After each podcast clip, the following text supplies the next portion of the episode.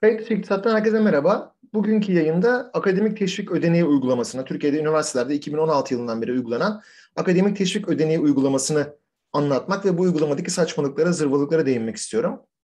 Ee, şimdi akademik teşvik ödeneği uygulaması Ahmet Davutoğlu'nun başbakanlığı döneminde 2015 yılında yasalaştı. Ee, yasalaştı derken de işte bir yüksek öğretim personel kanunu var. 2914 sayılı kanun olması lazım. Birazdan göstereceğim. Oraya birkaç madde eklendi ve e, orada işte akademisyenlere akademik teşvik ödeneği adıyla bir işte gelir iyileştirmesi yapıldı. Öncelikle bunun iki boyutu vardı. Bir tanesi e, akademik e, performanstan bağımsız olarak bir iyileştirme yapıldı e, maaşlarda diyelim. Buna ek olarak bir de e, akademik performansın bir ölçüsü getirildi. İşte çeşitli boyutlarda bir puan alıyorsunuz. 0 ile 100 arasında e, bir puan ve o 0 ile 100 arasında aldığınız puan da sonrasında eğer 30'un üzerine çıktıysanız eğer 30'un altındaysanız herhangi bir ek olmuyor. 30'un üzerindeyseniz işte belli oranlarla, e, belli rasyolarla hesaplanan bir formülü var. E, ondan maaşınıza yıllık bir artış geliyor. Yani işte mesela şu anda da zaten genelde bu yılın başında yapılıyor. Genelde de öyle yapılıyor. Bizim şimdi işte akademik teşvik komisyonları toplanıyor üniversitelerde. 2021 yılı içerisinde, 2021 takvim yılı içerisinde yapmış olduğunuz akademik e, işte çalışmalar, ne bileyim tebliğler, yayınlar, aldığınız atıflar, bitirdiğiniz projeler, yaptığınız araştırmalar vesaire vesaire. Bunların sonucunda belli bir puan alıyorsunuz. O puanlarınızla bir başvuruda bulunuyorsunuz. O başvuru önce içinde bulunduğunuz bölüm tarafından oluşturulan bir komisyonca inceleniyor. Ee, işte düzeltmeler istenebiliyor veya kabul ediliyor. Sonra okul içerisindeki bir komisyon tarafından inceleniyor. Düzeltmeler istenebiliyor veya kabul ediliyor. En sonunda da 15 Şubat'a kadar kesinleşiyor ve 15 Şubat'ta da almaya başlıyorsunuz e, işte bir formül sonucunda hesaplanan maaş artışını. E, şimdi ben 2000, ilk çıktığı birkaç sene boyunca 0 ile 100 arasında sıralandığında 100 puan almıştım bundan. Sonrasında e, yurt dışında izne gittiğimde başvurmadım bir sene. E, ücretsiz izindeyken zaten maaş almayacağım için. Şimdi son iki senede de yine işte 70'li puanlar civarında bir şey alıyorum. Biraz da değiştirildi yıl, yıllar içerisinde bu ödenek ve tırnak içerisinde alınması zorlaştırıldı. Ama tabii alınması zorlaştırılırken de e, zaten ilk başta da birazcık abuktu sistem ama daha da abuklaştı açıkçası. İşte şu anda da söyleniyor işte YÖK Başkanı'nın önündeymiş. Bununla ilgili bir revizyon yapma, bunu daha bir düzgün hale getirme konusunda çalışmalar olacakmış vesaire. Ama en azından belki o çalışmalara da ışık tutması amacıyla biraz ben buradaki abuklukları vurgulamak istiyorum. Şimdi bunun için de bir paylaşımda bulunayım. Ee, bir e, Şimdi öncelikle kanuna bakalım. Bu 2914 sayılı kanun. Yüksek Öğretim Personel Kanunu. 83 yılında kabul edilmiş bir kanun. Bu kanunda akademik teşvik hükümleri eklendi. Ne zaman eklenmiş? Bakın burada yazıyor. 2014 yılının Kasım'ında eklenmiş. Ee, 2014 yılında yasalaşmış demek o zaman ama bir yıl boyunca e, bunun yönetmeni yayınlanmadığı için beklendi diye hatırlıyorum. Her bir takvim yılı için bir önceki yıl işte bilim, teknoloji, sanata katkı sağlayıcı nitelikte yurt içi veya yurt dışında sonuçlandırılan şu şu şu çalışmaları yapılan işte atıflar veya şu, şu uygulamalar Sonucunda bir teşvik puanı hesaplanır diyor akademik teşvik puanı, puanı. Ve sonrasında bu puan diyor 30 ve üzerinde olanlar az önce de bahsettiğim gibi e, biraz da akademik titrine göre de bir şey veriliyor. İşte ek ödenek veriliyor. Onda bu da formülünden bahsediyor şu bölümde. Şimdi tabii şey çok komik. Yani e, en baştan zaten daha geçtim ayrıntılarına geçmeden evvel profesör kadrosunda bulunanlara yüzde yüz. Doçent kadrosunda bulunan, bulunanlara 90, doktora öğretim üyesi 80, araştırma görevlisi 70, öğretim görevlisi 70. Niye? Yani neden profesörün maaşı zaten daha yüksek doçentten? Neden yani herkese yüz uygula bari. Neden hani doçentin yaptığı yayın daha mı az değerli? Doktor öğretim üyesinin, öğretim görevlisinin, araştırma görevlisinin yaptığı yayın daha mı az değerli? Tam tersine belki de onların yayın yapma şeyleri daha zor. Yani bir doktor öğretim üyesi olarak yani daha henüz alanında kendini kanıtlamamış, alanında daha ismini duyurmamış bir insanın, bir akademisyenin e, yayın yapması veya proje yapması, araştırma yapması neyse işte bütün bu ögeler bunları sağlaması çok daha zor aslında belki de. Dolayısıyla neden onlara daha e, düşük bir katsayıyla çarpılıyor da profesörlere daha yüksek bir katsayıyla çarpılıyor? İşte o zaten e, birazcık anlaşılmaz tarafı işin. Önce onu söyleyelim. Daha, o yüzden baştan daha dizaynında zaten bence bir problem var. Bunu vurgulamış olalım. İkincisi de şimdi bu da e, yönetmelik. E, yani bu da değiştirildi daha sonradan bu arada. İlk başta çıktı. Biraz daha kolaydı puan toplamak tırnak içerisinde e, daha sonradan e, değiştirildi. Tabii bu şimdi şu, şu meselesi var yani bu akademik başarıyı bununla mı ölçüyoruz? Sayısallaştırabilir miyiz?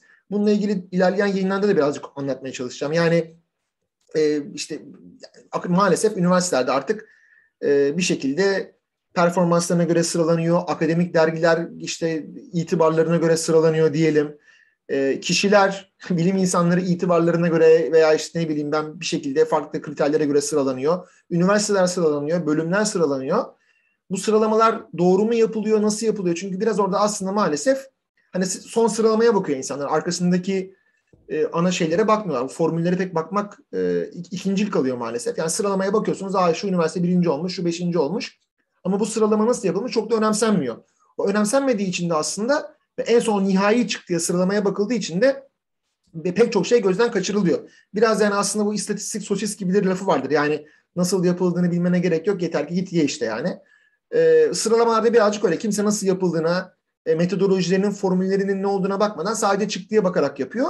Bu da onun bir parçası. Yani şimdi ben 100 puan aldım çok mu başarı, çok mu şey? Yok alakası yok. Yani biliyorum ki örnekler de vereceğim birazdan. Ee, benden çok daha düşük puan alan veya işte atıyorum iki tane işte bilim insanını karşılaştıran biri 90 puan almış olsun akademik teşvikten, diğeri 40 almış olsun. Aslında 40 alanın uluslararası itibarı çok daha yüksek olabilir. 40 alanın yaptığı yayının kalitesi, mesela yayından puan alacağı çok daha yüksek olabilir. Çünkü bu akademik teşvik ödeneği yönetmeliği maalesef çok kötü dizayn edilmiş e, bir yönetmelik. Yani bu sıralamalar zaten problemli. Yani zaten bunu çok da mükemmel dizayn etmek mümkün de değil denebilir ayrı mesele. Ama ondan da bağımsız olarak bu ödenek inanılmaz derecede kötü dizayn edilmiş bir e, ödenek ödül sistemi diyelim. E, şimdi neden öyle? Buna bakmak lazım. Şimdi burada birkaç husus var. Bir tanesi e, farklı başlıklarda puan veriliyor. Aslında o puanlara bakmakta fayda var. Proje bunlardan bir tanesi. Araştırma, yayın, tasarım, sergi, patent, atıf, tebliğ, ödül. E, 9 tane başlık var puan alabileceğiniz. Tabii mesela diyelim ki projeden diyelim ki o sene 10 tane proje kapattınız. Toplamda 100 puan alıyorsunuz. Yok efendim öyle 100 puan alamazsınız. Ancak maksimum 20 puan alabilirsiniz. Neden? E işte öyle. Eskiden 30'du galiba. Sonra değiştirdiler. 20 yaptılar. Neden? Hiçbir fikrim yok. Neden yani? Veya işte yayın mesela bir akademisyen o sene belki 10 tane yayın yaptı. Atıyorum yani 10 tane yayın yapmak da çok aslında bir başarı göstergesi de olmayabilir. Yayının kalitesi de tabii ki önemli ama ona ayrıca geleceğiz. Diyelim ki 10 tane yayın yaptı ve bu yayınlardan 90 puan aldı. 90 puan alamıyor bu formüle göre. En fazla çünkü 90 da olsa puanınız hesaba katılacak puan maksimum 30 olabiliyor. Bakın burada yayının altındaki parantez içerisindeki ifade bunu gösteriyor. Keza araştırma için 15, tasarım için 15, sergi 15, patent 30. Belki 10 tane patent aldınız yok efendim sadece 30. Mesela 10 tane uluslararası patent aldınız diyelim.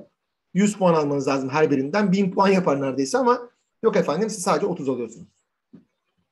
Atıf keza öyle. Yine maksimum 30 alabiliyorsunuz. Tebliğ 20, ödül 20 e, yani Nobel ödülü alsanız hani öyle söyleyelim Nobel ödülü alsanız e, 20 puan alırsınız ve sadece mesela o sene Nobel ödülü aldınız yayınınız vesaire falan yok 20 puan aldınız 30'un altında kaldınız ve e, akademik teşvik ödeneğinden yararlanamıyorsunuz. Yani işin absürtlüğünü anlatmak açısından bence güzel bir örnek. Yani Nobel ödülü de çok sık çıkmıyor Türkiye'den kabul etmek lazım ama e, yani çıksa da zaten burada çalışan kişilere çıkmamış oluyor. İşte Aziz Sancır aldı, Orhan Pamuk aldı. ikisi de var. Orhan Pamuk Kolombiya Üniversitesi'nde e, Aziz Sancar da yine Amerika Birleşik Devletleri'nde. E, şimdi dolayısıyla hani işin absürtlüğü baştan buradan bir başlıyor.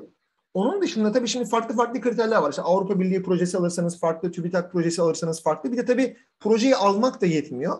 Projeyi kapatmış olmak gerekiyor. Ya yani projeyi kapatmadan diyelim ki e, işte Avrupa Birliği'nden inanılmaz büyük bir proje aldınız. Proje 4 yıllık bir proje. 4 yıl boyunca bu ödenekten faydalanmıyorsunuz tabii ki. Ancak 4 yılın sonunda o proje kapanıyor başarılı bir şekilde ve kapanma yazısını alıyorsunuz. Bilmem nerelere onaylatıyorsunuz falan. Ancak o zaman inanılmaz bir bürokrasisi de var. E, keza araştırma mesela genelde işte ücretli ücretsiz izinlerle yurt dışında bulunduğunuzda diyelim ki işte yine sabatik izni denen bir şey var bizim genelde. Bazı üniversiteler uyguluyor bazıları uygulamıyor ama 6 yılda bir izin alabiliyorsunuz. Sabatik zaten 7. gün demek bildiğim kadarıyla İbranice. Oradan geliyor. Şabat günü. Ee, işte gittiniz ne bileyim ben çok başarılı bir yani TÜBİTAK'tan 22-19 bursu aldınız veya işte ne bileyim Fulbright aldınız. Ee, Avrupa Birliği'nin verdiği mobility grantlar var onlardan bir tanesini aldınız. Gittiniz bir yıl bir yerde çalışıyorsunuz. Top bir üniversitede diyelim. Diyelim Oxford'a gittiniz. İngiltere'ye bir yıl orada çalıştınız. O çalışma sırasında tabii ki puan alamıyorsunuz. Ancak döndükten sonra o araştırmanızı en az 4 ay olması gerekiyor burada. 3 aylık gitseniz gene alamıyorsunuz e, döndükten sonra o araştırmanızın bir özetini fakülte yönetim kurulundan geçirip onaylatmanız gerekiyor. Yani inanılmaz bir bürokrasi de var arkasında. Yani saçma sapan. İşte yayın mesela tamam yayın yaptınız. Yani? Yayınınızın yaptığı dergi belli. Online bir sistemi olsun şunun. Yani yayının endeksi belli, sıralaması belli. Ona göre bakasın. Yok. Yayının işte bilmem ne endeksinde tarandığında belgelemeniz gerekiyor. Mesela şimdi bazı üniversiteler neyse ki özellikle Anadolu'daki mesela bazı üniversiteler hakikaten bu işi daha düzgün yapıyorlar. Şöyle daha düzgün yapıyorlar. En azından başvuru sistemini daha düzgün yapıyorlar. Online başvuru imkanı var. Ben Boğaziçi Üniversitesi'ndeyim. Bu iş başladığından beri Boğaziçi Üniversitesi'nde bunun bir online sistemi falan kurgulanmış değil. Ee, biz işte e, çıktı alıyoruz. Yani bölümde zaten kalmış iki top kağıt. İktisat bölümündeki yazıcının iki top kağıdı kalmıştı dün itibariyle. Ee, onu da zaten işte bu çıktıya kullandık. Çünkü bizim matbu basmamız gerekiyor. ispatlamamız için işte hangi endekse taranıyor, endeksin Q sıralaması nedir? Hadi yayın için bunu yaptınız. Tamam okey. Yani, yani o sene diyelim ki üç tane yayın yaptınız. Yayının hangi dergide kapak sayfası, o derginin hangi endekslerde tarandığının bir ispatı falan okey. Bir de bunu atıf için de yapmanız gerekiyor. Çünkü ben mesela geçtiğimiz yıl işte 200'ün üzerinde atıf almışım. Hepsini rapor etmiyorum zaten. Ne rapor edeceğim? Çünkü 200 tane atıfı almışım. 200 tane bana atıf yapan dergi, kitap, kitap bölümü neyse bunların hepsini mesela kitap bölümü mü bana atıf yaptı? O kitabın yayınladığı, o kitabı yayınlayan yayın evinin uluslararası bir yayın evi midir değil midir de ispat etmem lazım.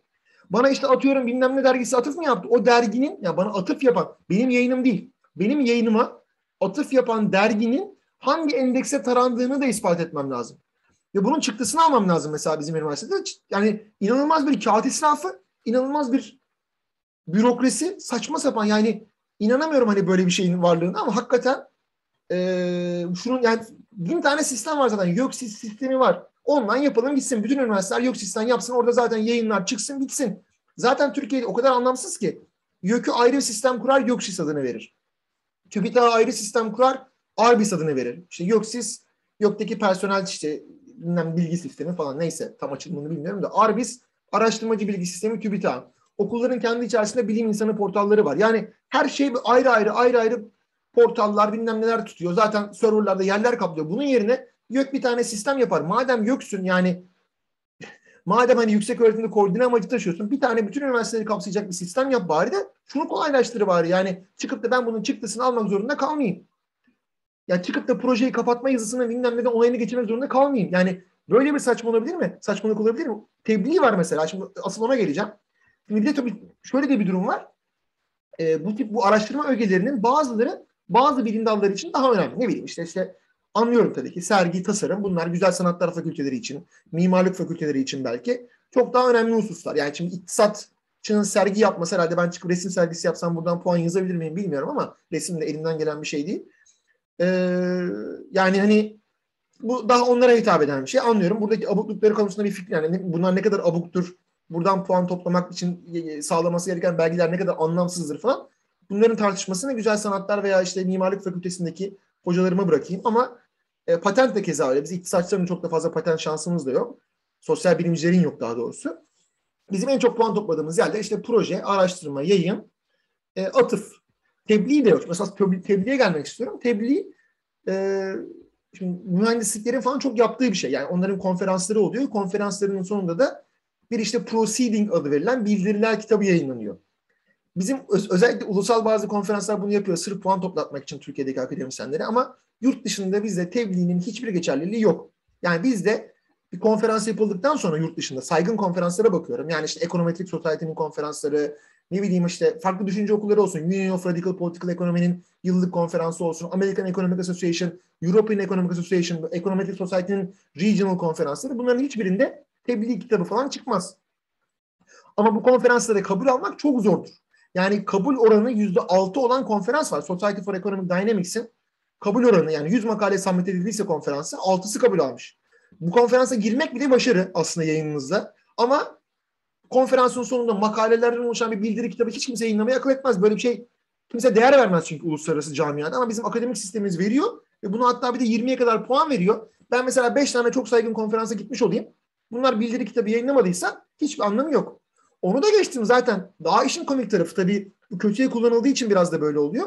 Konferansın uluslararası konferans olduğuna yönelik üniversite yönetim kurulundan karar çıkartmam lazım. Yani böyle bir saçmalık hani hakikaten inanılmaz. Yani insanlar puan toplamasın diye kötüye kullanmasın diye tamam da ya bunu çok daha sentralize bir şekilde, merkezi bir şekilde bir yani işte bir serverdan bir şeyden sistemden denetleyebilirsin aslında yani neyin ne olduğunu. Bunu yapmana gerek yok ki düzgün hakikaten bir bunu değerlendirici bir merkezi bir kurulum olsa doğru düzgün işleyen, doğru düzgün liyakate sahip bilim insanlarından oluşan. Yani çok doluyum bu konuda hakikaten şu an yani işte dün bugün evvelsi gün ve dün bununla uğraştığım için açıkçası. Çünkü şimdi bu ara bu akademik teşvik hayat şeyi e, dönemi ve hakikaten de bizim için önemli bir gider. Yani zaten akademisyen gelirlerinin inanılmaz derecede düşük olduğu şu ortamda aylık mesela benim e, gelirime 1000 TL'lik bir ek şey sağlayacaksa veya işte 1400 TL'lik neyse bir ek gelir sağlayacaksa benim için oldukça önemli. Yani kızımın okul parası çıkar, bilmem ne çıkar. Yani ben buna ihtiyacım var yani ve yapmak zorundayım ama şunun bürokrasisi kadar anlamsız bir şey olamaz. Bunu harcayacağımız zaman kadar anlamsız bir şey olamaz. Tam da dönem arasında araştırmalara yoğunlaşacağımız zaman. İşte ödül kısmı var. Ödülde de yok işte tabii bu çoğu da kö- çok kötüye kullanıldığı için saçma sapan ödüller de veriliyor. En az 5 yıldır verilmesi gerekme kurulu koymuşlar. Hadi belki bu anlayışla karşılanabilir ama üniversitenin, vakfının mesela verdiği işte üstün araştırma ödülleri vesaire bunlar tabii sayılmıyor burada. Doğru mudur, yanlış mıdır? Belki bir noktaya kadar tartışılabilir. Ee, bundan da bahsedeyim. Yani projede, yayında, araştırmada bunların hepsinin hakikaten e, çok şey. Yani e, ispat yükümlülükleri falan çok anlamsız. Tam kötüye yorulduğu için bunların konulduğunu, yani bunun kötüye kullanıldığı için e, şey yapıldığını anlayabiliyorum. E, konduğunu bu gerek yani belgeleri sağlama yükümlülüğünün bundan dolayı konduğunu anlayabiliyorum ama bunun bu şekilde yapılmaması lazım. Bunun sıralaması bu şekilde değil. Ve sonra zaten böyle olduğu için de yani şu sıralama yani buradan çıkacak puanın bir anlamı olmadığı için de zaten e, şey de oluyor.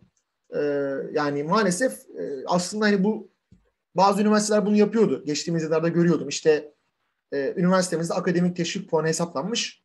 Öğretim üyelerimiz veya öğretim görevlilerimiz neyse sıralanıyor. İşte Ahmet, Mehmet 100 almış. İşte Ceyhun 90 almış. Bilmem ne böyle bir sıralama. Sanki o da böyle ay efendim ben 100 aldım çok büyük bir bilim insanıyım. Ben işte Nobel'e yürüyorum falan bir havası çık yaratıyor insanlar. İnsanların bir yürüyüşü değişiyor, bakışı değişiyor falan. Hiç alakası yok. Şöyle alakası yok. Yani bizzat örnek vereyim mesela. Ben şu anda akademik teşvik komisyonunda olduğum için bizim bölümümüzden bir arkadaşımızın bu sene yani geçen sene 2021 yılında American Economic Journal Microeconomics'te bir yayını var. Çok şey bir dergi. Yani American Economic Association dergileri zaten yayın şansının çok zor olduğu e, yani işte atıyorum 100 makale gönderiliyorsa bunun 3-4-5 tanesinin kabul edildiği ancak e, zor yayın yapılan yerler. Ama dergi Q3'teymiş her ne hikmetse. Dolayısıyla Q3'te olduğu için de getirdiği puan doğa düşük. Sıralaması düşük gözüküyor. E, bu işte gene saçma sapan şekilde hesaplanan bir endekse göre bir sıralama yapılıyor. E, dolayısıyla atıyorum benim C sınıfı saçma sapan gene bir yerde yaptığım dergideki yayın Q1 gözüktüğü için ben ondan daha yüksek puan alıyorum. Bu doğru mu? Değil. Yanlış. Yani öğretim üyesine çok yanlış bir insentif vermiş oluyoruz. Sen git diyoruz. Kağıt üzerinde puanı yüksek gözüken dergide yayın yap. O da gidiyor tabii kağıt üzerinde, kağıt üzerinde puanı yüksek gözüken ama yayın şansının daha yüksek olduğu bir dergide yayın yapmak şu insentif mekanizması altında çok daha mantıklı. Sonra da Türkiye'den niye işte üniversitelerimiz ilk 500'e giremiyor, ilk bilmem kaça giremiyor. İşte bunlardan dolayı giremiyor. Bu sistemden dolayı giremiyor. Ve hani Yüksek Öğretim Kurulu madem koordinasyon görevi de yapacak, bence aslında en yapması gereken şeylerden bir tanesi bu diye düşünüyorum. Ee, bilmiyorum yanılıyor muyum? Ee, bu konuyla ilgili söyleyeceklerim bu kadar. Ee, beni dinlediğiniz için teşekkür ediyorum ve hepinize iyi günler diliyorum.